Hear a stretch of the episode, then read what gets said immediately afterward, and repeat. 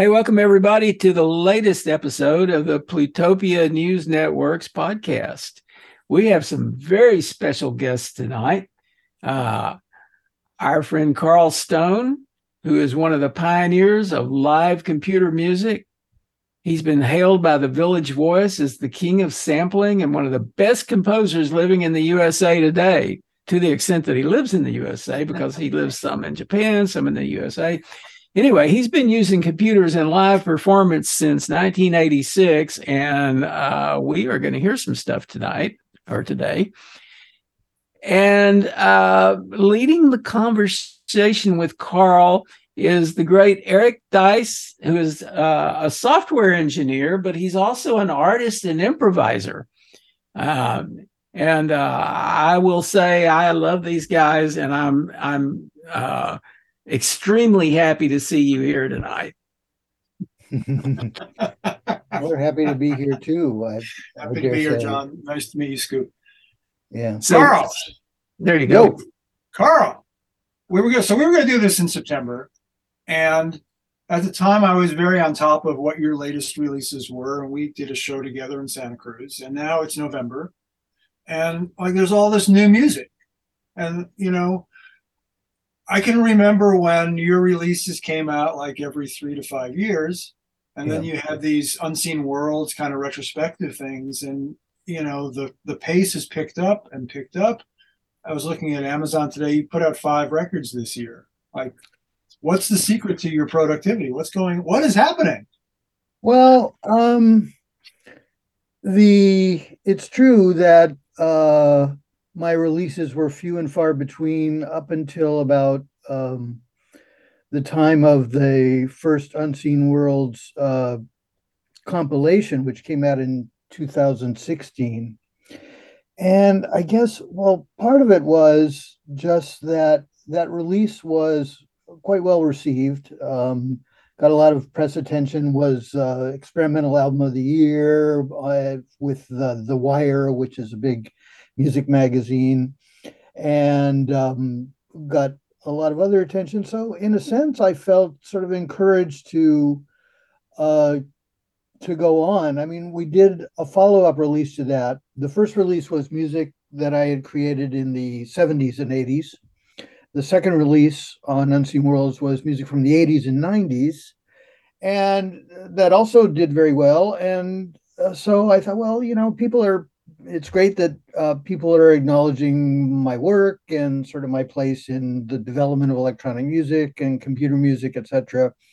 But nobody's really knowing about what I'm doing now. So I decided to sort of step things up, and Unseen Worlds, which at that point, really their sort of brand identity as a label was archival releases from earlier times. And I think that I was the first artist to get them to sort of break the mold and release current music being done by people in their stable. And so we put out an album called Baru and followed it up a few months later with another album called Himalaya, and everything is just clicking along. And then when my release, I did an album during the COVID shutdown. I was, although I live in Japan, I happened to be in the US when everything shut down. So I was kind of stuck in Los Angeles for almost 11 months. And of course, not going out anywhere, not working, except doing some of my classes online. So I had a lot of time and a lot of creative energy, fortunately. And so I did a whole album, and that album did well, and because of that I got invitations from other labels and from other artists to do remixes of their work, because one of the hallmarks of my musical style is working with found, or some might say borrowed, or some might even say stolen musical material, right, as a starting point to create my own very different musical objects. And so artists were coming to me and labels were coming to me saying, you know, we've got this music, how would you like to remix it? And so that opened up a different kind of creative door. And that's sort of 50% of what has been going on this year. Eric, when you mentioned 5 albums, you know, a couple of them are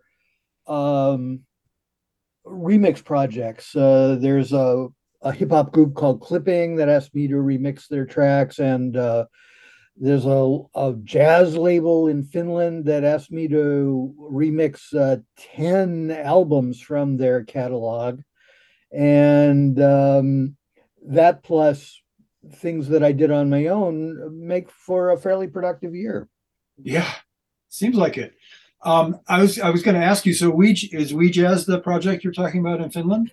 Yeah, We Jazz is this. It's, as you might guess from the name of the label, it's a jazz label, and it is based in Finland. And is there a volume 1? There's a volume 1 by a different artist. I see. Okay. That artist remixed albums 1 through 10 in their catalog, and I got 11 through 20. I see. Oh, interesting. And they gave me carte blanche. You know, I didn't have to take material from all of the albums, and I could choose freely from which of the albums I wanted and which tracks and which artists, and, you know, just complete freedom, which was very nice also. Yeah, and the copyright is there, so those issues didn't surface. Yeah, which is great.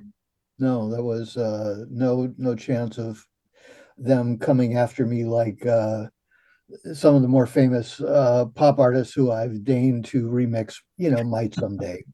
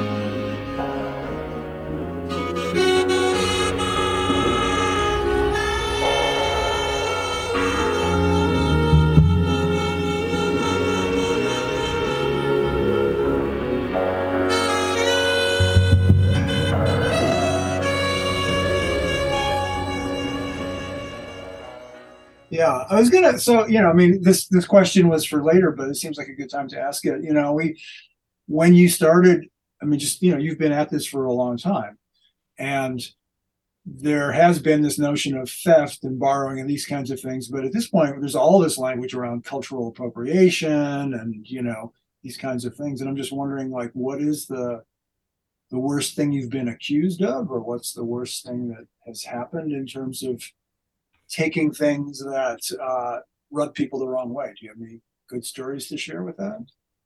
Well, I do get criticized sometimes in the press or from people, say, you know, when I lecture, questions from the audience, but no artist or label has come after me, if that's what you mean. I've never had any legal jeopardy about it, probably because, yeah, I mean, there is some very, ambiguity in the law itself, and also Frankly speaking, I'm just too small of an artist to really make an impact or be worthy of the attention of a label, you know, when I'm selling 3,000, you know, copies of a track for which they have sold, you know, 3 gazillion. Right. They don't care. They really don't care. Probably the this is funny. That's why I asked you. I figured it would be funny. The most sort of outraged challenge I got ever was from a professor at Juilliard when I was doing a talk there. And he was mad because I took the music of Henry Purcell, which is so far beyond, you know, any copyright issues. I took the music of Henry Purcell and I did, you know, a set of variations on it. And, you know, it was a performance of Henry Purcell on the harpsichord, played by Igor Kipnis. And he somehow felt that this was invalid. And I pointed out to him, in all fairness, you know, speaking to an audience of classical musicians, and this guy, I'm not even sure who it was, but I think it was from the composition faculty, you know, pointed out that Benjamin Britten himself had remixed that very same Henry Purcell piece when he did his Young Person's Guide to the Orchestra. And that's not even to mention, you know, the times that Bach took German folk tunes and turned them into chorales, which he used in his cantatas, and then Brahms remixed Bach, and then Alban Berg or Webern remixed Brahms, I guess it was, and so on and so forth. I mean, the tradition, it goes back centuries. It's just that now it's being done sort of in the digital domain and not with guys with pens on paper. Right. Great. That's great. On the, I'll just touch on this briefly, but the, you know, the remixing of classical work. I mean, one of my favorite pieces of yours is the one that remixes Pictures at an Exhibition. And mm-hmm. It seemed to me a Stolen Car, your album Stolen Car, kind of went back and revisited a lot of earlier ideas. And so there's a piece on there called Rinka that seems to kind of have that same impulse. At least my notes from September said that there was this kind of same, they reminded me of that piece. Yeah, because they're both based on orchestral works, which is part of it. And they're, you know, Rinka is a remix of a Bach cantata, and the Pictures at an Exhibition piece, that's the title is Hopken, and yeah, that takes sort of the fanfare, the opening fanfare, and the final measures of the piece. Those two, abstracts them, and then does all sorts of time manipulations on them and different kinds of transformations. So yeah.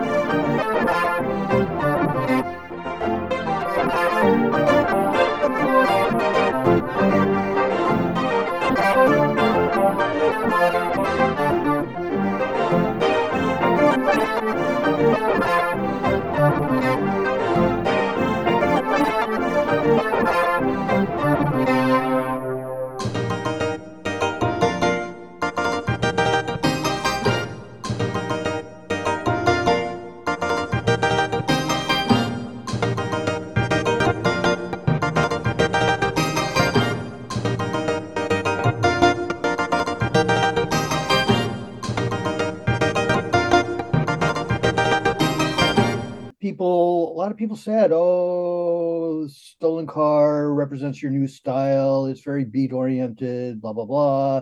And, I mean, it's true that the material I was working with, say, you know, contained you know, drum machines and actual four-on-the-floor beats. But they're both very, very rhythmical. The stuff, Hopken is indeed very rhythmical. And Hopken would, in fact, I think, you know, even though it was done literally 30 plus years before anything in Stolen Car, could have fit into that album, I think. Yeah, good. Okay. That was my feeling. I thought Stolen Car was great. I mean, thanks.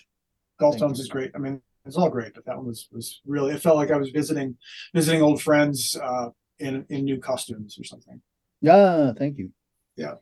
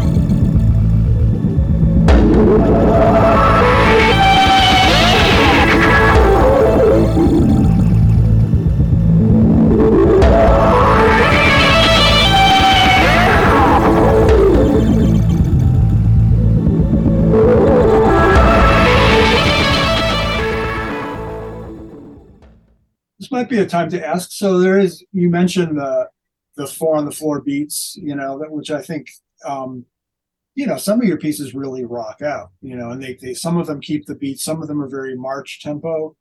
Mm-hmm. And then as the piece evolves, the beat gets kind of shuffled up and confused a bit. Mm-hmm. But I wonder, you know, it's interesting to me that you can do those things and sometimes in a like 4-minute piece.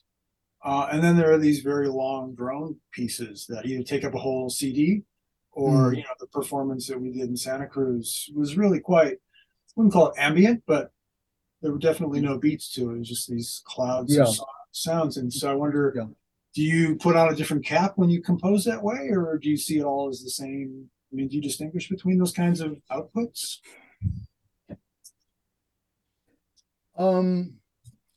They come from the same head, of course, but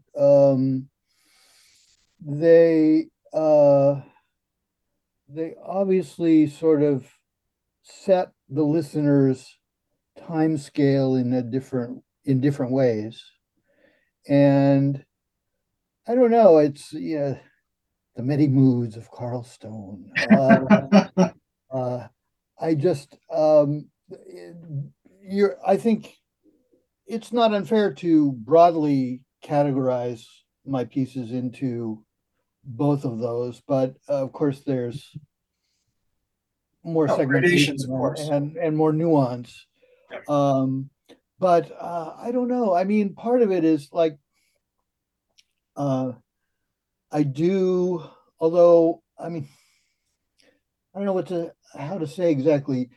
It's very often comes from the material itself, which will suggest something to me. I mean, a lot of times a piece that I'll work on will come Well, either from exploring a process or from the material itself, which will suggest some method of processing. And those seem to recently fall into these kind of two broad categories. There's some music that I think, well, what would happen if I really slowed it down and got into sort of the molecular composition of, you know, this sample, what's going on in the sample by stretching it. And then it does become like a drone. If you slow something down, anything down slow enough, it will become a kind of slowly evolving drone. And so there's a lot of sonic interest inside of those moments. And so try to explore that, or something where it's already rhythmical and you want to sort of play with that and create almost a kind of hallucinatory experience by shuffling things around so that there's on the surface you can see a piece which may have a semblance of normality, but once you actually start listening, it becomes very strange. Those seem to be kind of the two directions that I'm going with, although, and I do it kind of in parallel. And it really is suggested, I think, by the musical material that attracts me. Yeah, I mean, that was interesting about the concert in Santa Cruz was that the first set was more beat heavy, yeah, shorter pieces, louder. Yeah. Whereas the second set was quieter and well, you know, I mean, evolving. Right. And, you know, the thing about our collaboration with which I like, actually, although it's kind of treading dangerously, is that, you know, we didn't really talk about it at all in terms of how it was going to flow. I think we had a little bit of a discussion of, you know, why don't we start this way or why don't we end this way, if I recall correctly. Yeah, that's right. But other than that, I just was kind of going, and I'd seen what you had been doing in videos that you had provided, but I didn't see that many. And but I had a general idea of sort of how the imagery flowed, and it suggested to me that music, which also kind of flowed in a way, might match better than something that was very, very cut up.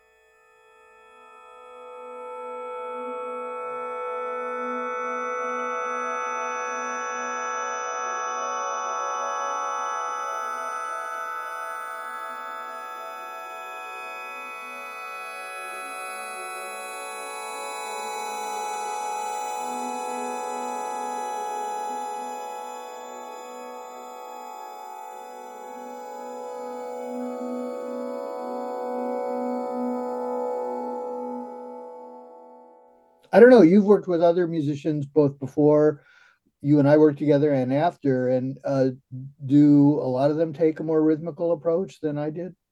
Well, it's an interesting question, I guess, and I'll just back up and say for people who are tuning in and don't know, I've been, this year I've been doing essentially projecting digital maps based on crowdsourced data and manipulating their colors and movement and rotation and zoom and these various parameters with an iPad in real time. So I treat it as an instrument.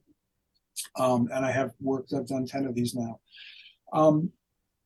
You know, there was a show I did in DC with... Oh, we lost your sound. I was a drummer, and I was kind of concerned about, I've never performed with an actual like four-on-the-floor drummer before, and I wasn't sure it was going to work. Can you say the drummer again? It got somehow muted. Yeah, Darren Baiza. Darren Baiza. I don't know. He's a young guy from Texas who's living in Baltimore now. Uh-huh. And he was just very straight ahead drumming, but it added this energy and it actually kind of worked. So I was, you know, I wouldn't have expected that that level of percussion would work, but it actually worked quite well. We had a lot of fun. And actually that was the one that, like, you know, we cut it off at 60 minutes because we said we were going to, but it could have, I think it could have gone on longer. 60 minutes of continuous drumming sounds... Well, drumming, and then, you know, Jim Ryan is a guy who plays saxophone and, you know, a variety of small percussion instruments. So there was other musical things happening, too, that were more... I mean, it was a very jazzy set, but it was still this kind of... I don't know. It was an interesting thing. So, but yeah, most of them tend to be flowy. And I don't want to dwell on this, but I did a performance last weekend with a woman who builds her own instruments. And she has... a set of 3 glass cylinders filled with water that are connected by hoses, and she can raise and lower them and change the pitch. And she dips her hand in and does the rim and does all sorts of sound, taps them. And her approach, she was like, we're going to do this like Cage Cunningham. You know, you're going to do your thing. I'm going to do my thing. Yeah. When it comes together, the audience will know it.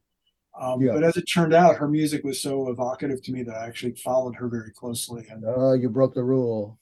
I broke the rule, but, you know, that's what rules are for, right? I think it was a lovely performance. So, I don't know. What was the name of the artist? Her name is Chris Bobrowski. Where is she based? There's one excerpt up on my Vimeo thing now, and there'll be another one after my quota resets tonight. So, okay. If you want. Where is she based? I think she's on the faculty at the college in San Mateo, and she lives in the East Bay. I see. Sounds interesting. We did a show at there's a new series, that's the Mosswood series that Matt Ingalls runs. Yeah, we performed there. Cool, which was good. Yeah, it was really good. I want to ask you about a third branch of your music, which I think we talked about when I saw you last, which was Kamiya Bar and the kind of music concrete and real, like, literal field recordings that you work with. Yeah. Are you coming back to that at all, or was that a one-time project? No, in fact, Kamiya Bar was done when I was visiting Tokyo.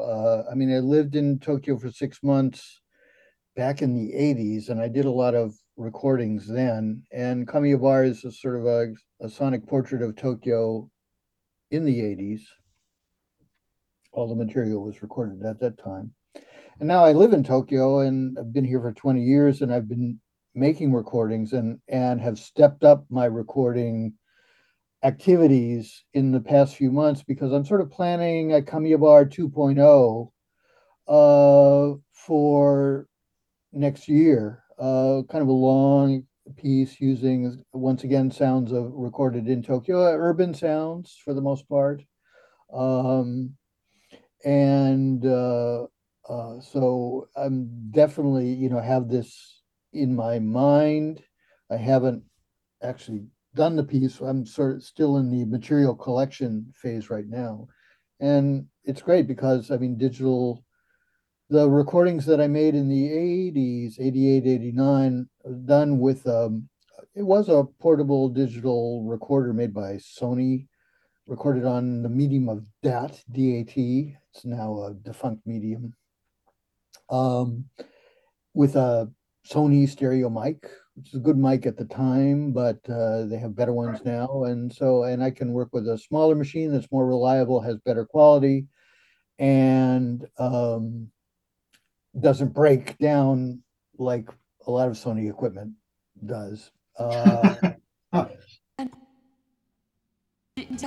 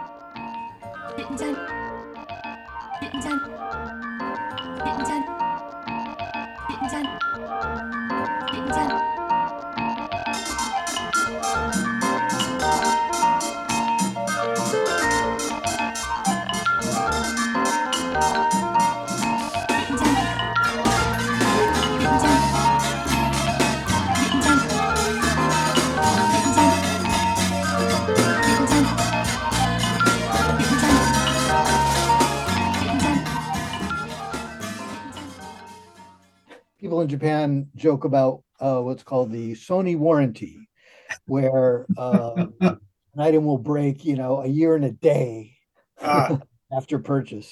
Uh-huh. I thought you were going to come up with something like the, you know, the line about Fiat. You know, what, fix it again, Tony. Yes. Once I that saw one cracked me up when I heard that one. That one cracked me up. It's, yeah, you know, I came to that one late. When I was in LA, this was a while ago, but nonetheless, there was a guy driving down the street in a Fiat, and he had a huge banner on the side of his car, like huge, went from like bumper to bumper, saying, "Lemon, lemon, don't buy a Fiat." Awesome. All right. That's great. By the way, John. The sponsor for this broadcast, it's not an auto company, is it? If you find us a sponsor, we will be in your debt. All right. Maybe, I don't know. Don't try Fiat first. Line up Sony for us. We could use a Sony money. Okay. Anyway, I mean, that's the answer to your question is yes, I'm still very interested in field recording and appropriating recorded materials for musical use. Cool. Yeah, because I that's one of my favorite recordings of yours, but it does stand out. It's different than the others. Yeah. Maybe related to that, but a change from music to your photography. You've always been a documenter of your food, at least as long as you know, cameras have been built into phones and have been pretty portable. So you've been documenting your meals regularly for a long time. But the past year or two, you've been documenting your walks and dark architecture, houses, you know, like unspectacular architecture, but many photographs of Tokyo or other places you've been. And I was wondering if you could say where that impulse fits in and what your ultimate goal for that material is, if you have one. Well, I just very organic. I consider myself a total dilettante when it comes to photography. I'm not trained at all. I don't really pay attention to the details in photographing, like like what ISO I'm using or exposure time or anything like that. I simply walk around with a camera, and I've started, I mean, food is easy because you eat at least 3 times a day, and in my case, often more. So that's no problem. But, you know, when COVID happened, I got into, just to sort of keep moving, I got into the habit of walking around Los Angeles in the early morning hours. Right. And then once I was able to return to Tokyo, I began walking around at night. Right. Was walking around the city, in any part of the city, day or night, after midnight, 3 in the morning. There's no security or safety concerns. It's wonderful that way. Even the quietest of streets, in even what would be considered by Japanese standards to be a kind of dodgy neighborhood, is still completely safe. And well, there you go. By the way, is this going to be a video cast, or is this just an audio broadcast? You can cut this out in this question if you want. Are people going to actually see these images, or are you just John just putting them up for? We're doing both. Yeah, we're on both. You know, Facebook and YouTube. Oh, okay. So yes. And Fiat TV. So, oh gee, I should have worn a better shirt. I forgot my necktie. My nice gargoyle. It's okay. I'm in my pajamas. Yeah. Okay, Mom. Yeah, I mean, just walking around late at night, especially during COVID, there were very few people out on the streets. So these just became kind of entranced. It was almost like a meditation, and I became entranced with these lonely streets, devoid of people, sometimes dimly lit, or with, you know, the focus on you know, a window or a sign, and just began documenting them. And for all the things I put up on Instagram or Twitter, I've got, you know, at least 10 times as many just in my personal database. And they actually may, I'm sort of thinking that they may provide interesting fodder for the piece that I mentioned, which is kind of a Kamiya Bar 2.0, for want of a better term. If it had a visual component, say in live performance, some video, could be based on some of those photographs. I think that might be nice. Well, I enjoy seeing them, and it just seems like a new direction, or a new, you know. But COVID did funny things to people. COVID did funny things, and also camera technology, I think, has improved to the point where you don't have to be a master photographer to take, you know, good-looking shots. So I plead guilty for, you know, relying on the suggested settings that my camera provides, rather than me having to, you know, take classes in photography to learn about, you know, how to get results, good results. Yeah, well, I think there's no shame in that.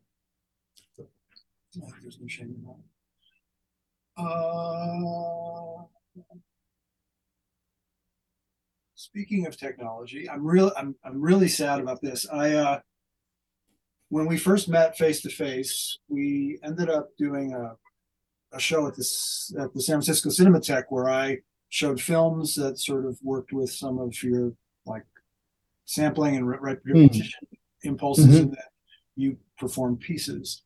And I still have your press kit from those days, but I can't find it today. Oh, James. But there's a photo of you, I think wearing sunglasses, but like sort of kneeling down, leaning over with 2 original Macintoshes, or very close to original Macintoshes, next to you. Does that ring a bell? Yes. Yeah, I think Did you go out on the road like that with two actual desktop Macintoshes in the day? No, I never toured with them, but I think there was, this is fuzzy for me. I think I did one tour where I asked them to provide an additional Mac, and I'm not sure why I did that. I had some kind of network happening through MIDI, basically using MIDI to send data from one to the other. And it was, you know, back in those days, we're talking, this was 93, 94? Late, well, okay, I'm thinking late 90s, early 2000s. No, I don't think so. I moved to San Francisco in 93, and we did our project just a year or two after I moved there. Yeah, no, that's correct. Yeah, so it would have been maybe 94, 95. Yep.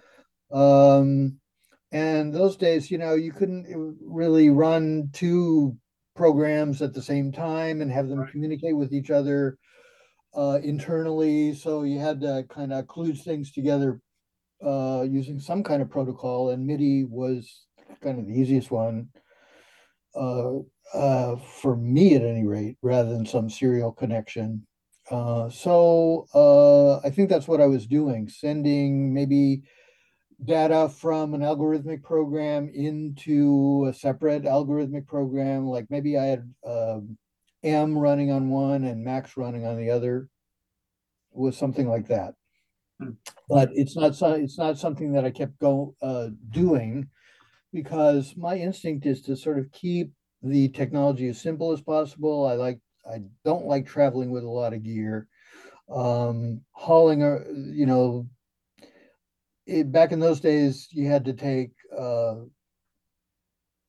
you know, what they called portable computers were more like kind of luggable computers, like a desktop Mac Plus or Mac SE, and then a bunch of MIDI gear.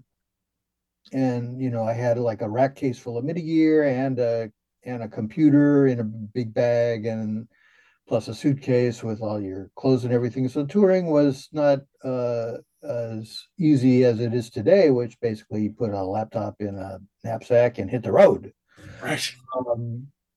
which is great, which is always what I wanted. That and a change of underwear, you know, and maybe a toothbrush is really all you need to tour. Yeah. And so these days, I do know someone who works with two laptops side by side, but I think they do it mostly for show. To be honest, I think there's very little that you can't do internally with a suitably fast Mac these days. Yeah, yeah.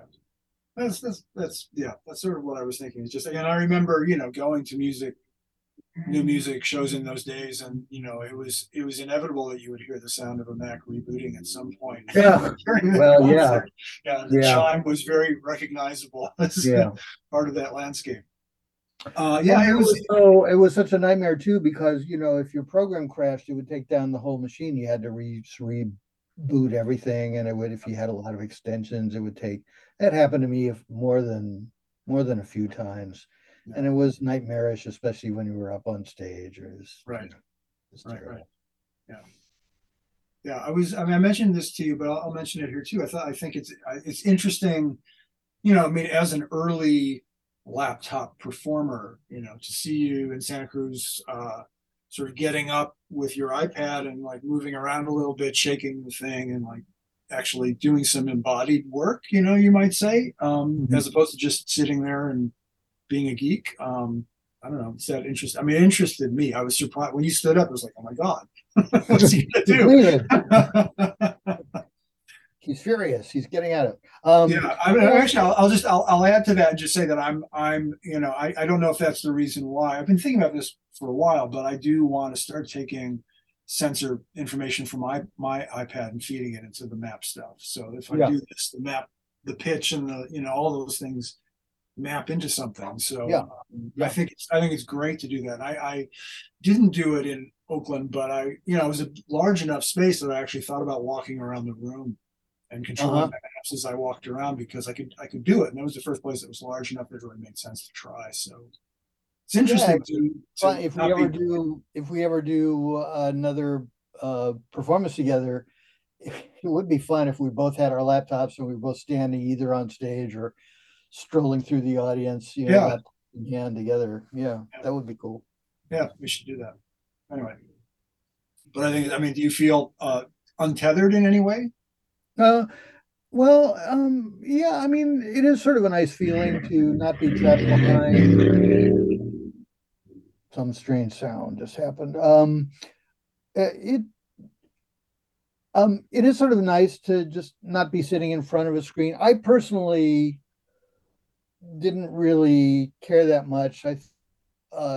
For me, in the way I listen to music and the way I listen in concerts, is the music is the most important thing. I don't, the theatrical component is really not the main part, and it's not a sporting event. And so I really didn't care if someone was, actively like moving around, or if they were just sitting, as long as, the sounds that were coming out of the speakers were interesting. But that's just me. And I found out it was just me when I found that some people crave like the artifacts of an actual performance, what are the artifacts in their mind in any event, which is to have some kind of action. And it might be like a performer's action might be associated with a sound immediately associatable, or in the case of with computers, not necessarily. I mean, you might press a button that'll instigate or initialize a process that might not become manifest in sound until seconds or even longer. Right. So you don't have that one-to-one necessarily, but I found that people just given the audience what they want, in a sense that they do like to see performers stand. They do like to see a lot of gear and cables, which I'm sorry, I will probably never, ever again be able to provide. Right. Unless I were to do something like what Blue Cheer, the rock band, the sort of the proto heavy metal rock band from the 60s used to do, which is bring in, multiple stacks of Marshall amplifiers, of which only one was actually connected to the sound system. Everything else was just for show. Just for show. And roadie full employment act. Yeah, right. Maybe I'll bring a bunch of gears and a lot of patch cords, because people really love seeing stuff patched. Yeah, these days especially. Oh my God. Yeah. So, I do, and, probably have not been successfully engaged by certain presenters because I don't provide enough of a show. I'm sure that has happened, but it is what it is. And I think as I am performing live, I am doing stuff. If people can at least see that I'm performing live and not just checking my email behind a computer screen, it's not a bad thing. If they're actually sort of looking for grand gestures where, like a guitarist will strum a guitar and you hear the guitar chord, that's not going to happen. There's an inherent disassociation between what I'm doing with my iPad and what the resultant sounds might be. Hey, I have to chime in and say that when I've watched you play, I found it pretty fascinating. Well, you're a geek, John. Well, I guess so. But you're pretty kinetic when you're playing. Well, I saw you. Now. I mean, I'm trying to remember the last time you were there at a show of mine, and it's been a few years. You did a couple of shows here, a few years ago. Yeah, one of them was at Plutopia, in fact. Right, and since then, I think it's become even more so. As Eric points out, I'm using an external controller, not all the time, but some of the time, that allows me to stand up and move around, and so it's even more kinetic than it was. Cool. Yeah. I mean, air guitar, we know what that is. Air laptop, we don't really. Never heard anybody say that. Let's see. What else was I going to ask you about? I'm curious. Because I don't know, it's funny. I mean, I did look at your Wikipedia page, and I looked at a few things prior to this, and I've forgotten or not known about all the, either the the collaborations that you've done live or the people that you've composed for? Like, I know Bay Area pianist Sarah Cahill. I know you've written pieces for her. I remember long ago you did the Hyper Beatles project with Aki Takahashi, and you rewrote a, you know, you arranged a Beatles song. Yeah. And you've performed with Ned Rothenberg and Elliot Sharp and these kinds of people. I'm just wondering, well, I guess first of all, have you been taking commissions recently, or is that more of a past thing? No, I haven't done any commissions recently, but I have been doing a lot of work with other musicians. I mean, yeah. Since I came to Japan, I sort of opened up myself for a lot more live improvising on stage. I started developing Max patches that were optimized for improvisation and working, you know, doing kind of free improv with a lot of players here, both you know, people like Kazuhisa Uchihashi, who's a great, he plays electric guitar and also the dactyphone, which is an instrument built by a German musician and instrument maker, Hans Reichel. And ranging from those kind of people working in already in the experimental music world, and then also with some traditional musicians from Japan. A lot of traditional musicians don't really have an ear or a feel for contemporary music or computer music and don't really improvise, but some of them do. And finding them, if you can find them, and the results can be interesting. There are a couple players that I've worked with, traditional players from China and from Japan, and I hope to continue with that as well. Yeah, I know. And you've got your fairly, I mean, maybe your longest standing is the Realistic Monk project, or are there longer? I mean, that's your duet, right? Realistic Monk is not as a duo sort of unit. It's been around for a few years. I've maybe since 2014, 2015, something like that. My archivist will get back to you. So yes, that's a long-standing unit, but I have other units, you know, sort of people that I work with on a regular basis. There's a vocalist in Japan who goes by the name of Akai Hirume, and we've performed together a bunch in Japan and in the US, and let's see, Min Xiaofen, the pipa player. I met her first when she was living in the Bay Area. We were both living in the Bay Area at the time, and we've continued our association, even though we're very far apart now. She lives in Tennessee. Wow. Kentucky. I think she's in the Appalachian area, and then of course I'm in Tokyo. So the opportunities to play together have become fewer, but we still do work together. She's also great.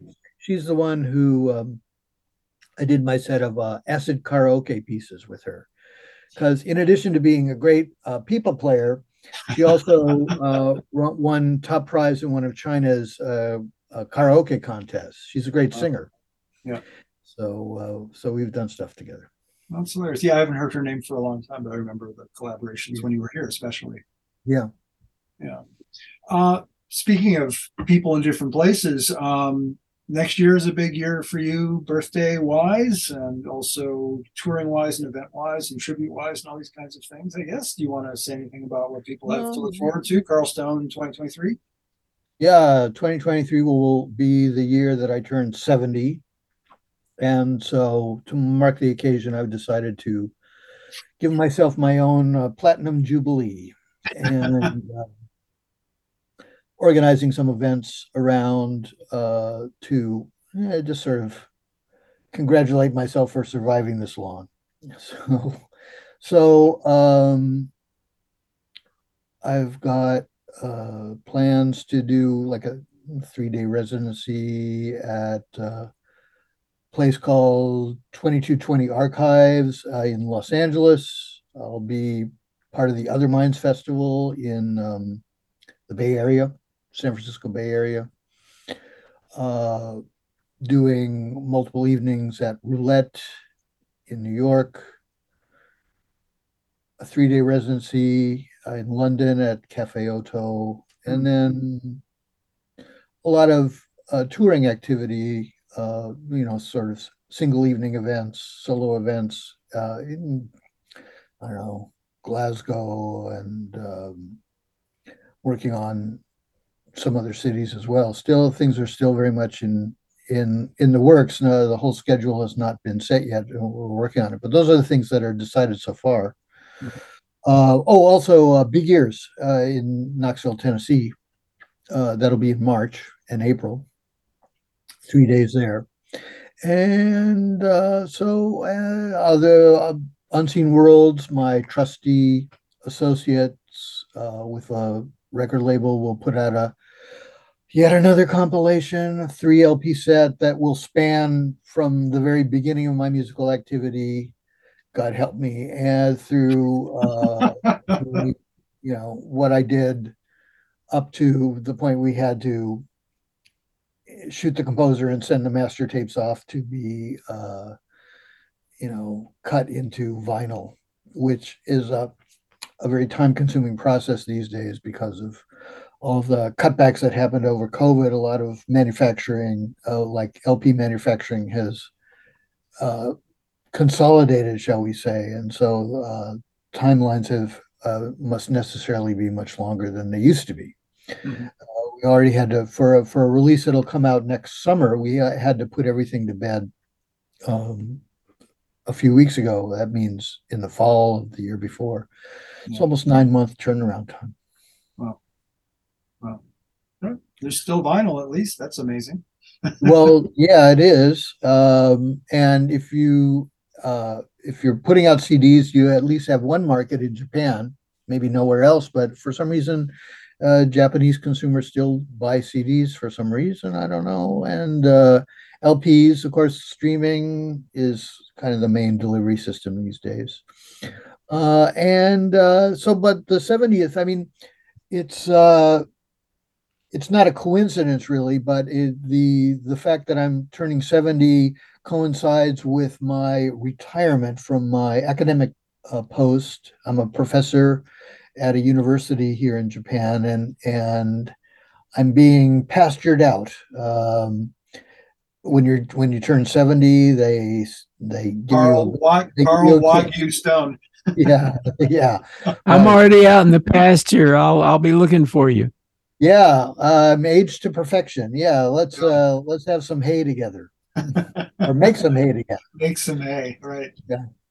So anyway, the fact that I no longer have teaching responsibilities is great, because now I can get back to what I have been dying to do for a very long time, which is, you know, get back on the road and tour as much as possible. So turning 70 also is a good opportunity to sort of package things under one rubric, and that's one of the reasons why I hope to have, assuming my health works, continues, to have a very active year next year.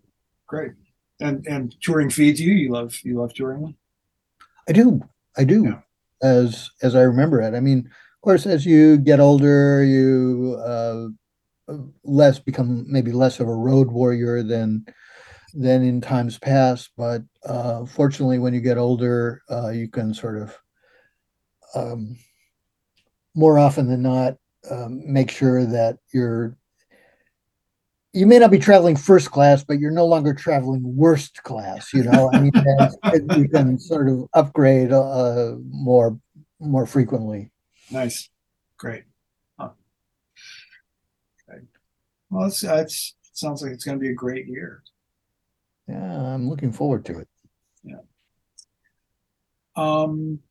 Anything else you'd like to talk about? No, I don't have anything particular. It's really nice talking with you, and I really enjoyed the chance we had to work together back in September 2022, and hope we'll have a chance to do it again sometime.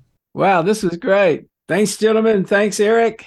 You can follow the Plutopia News Network at plutopia.io. On Facebook, go to @PlutopiaNews. On Twitter, it's @Plutopia. This is the Plutopia News Network, 20 minutes into the future.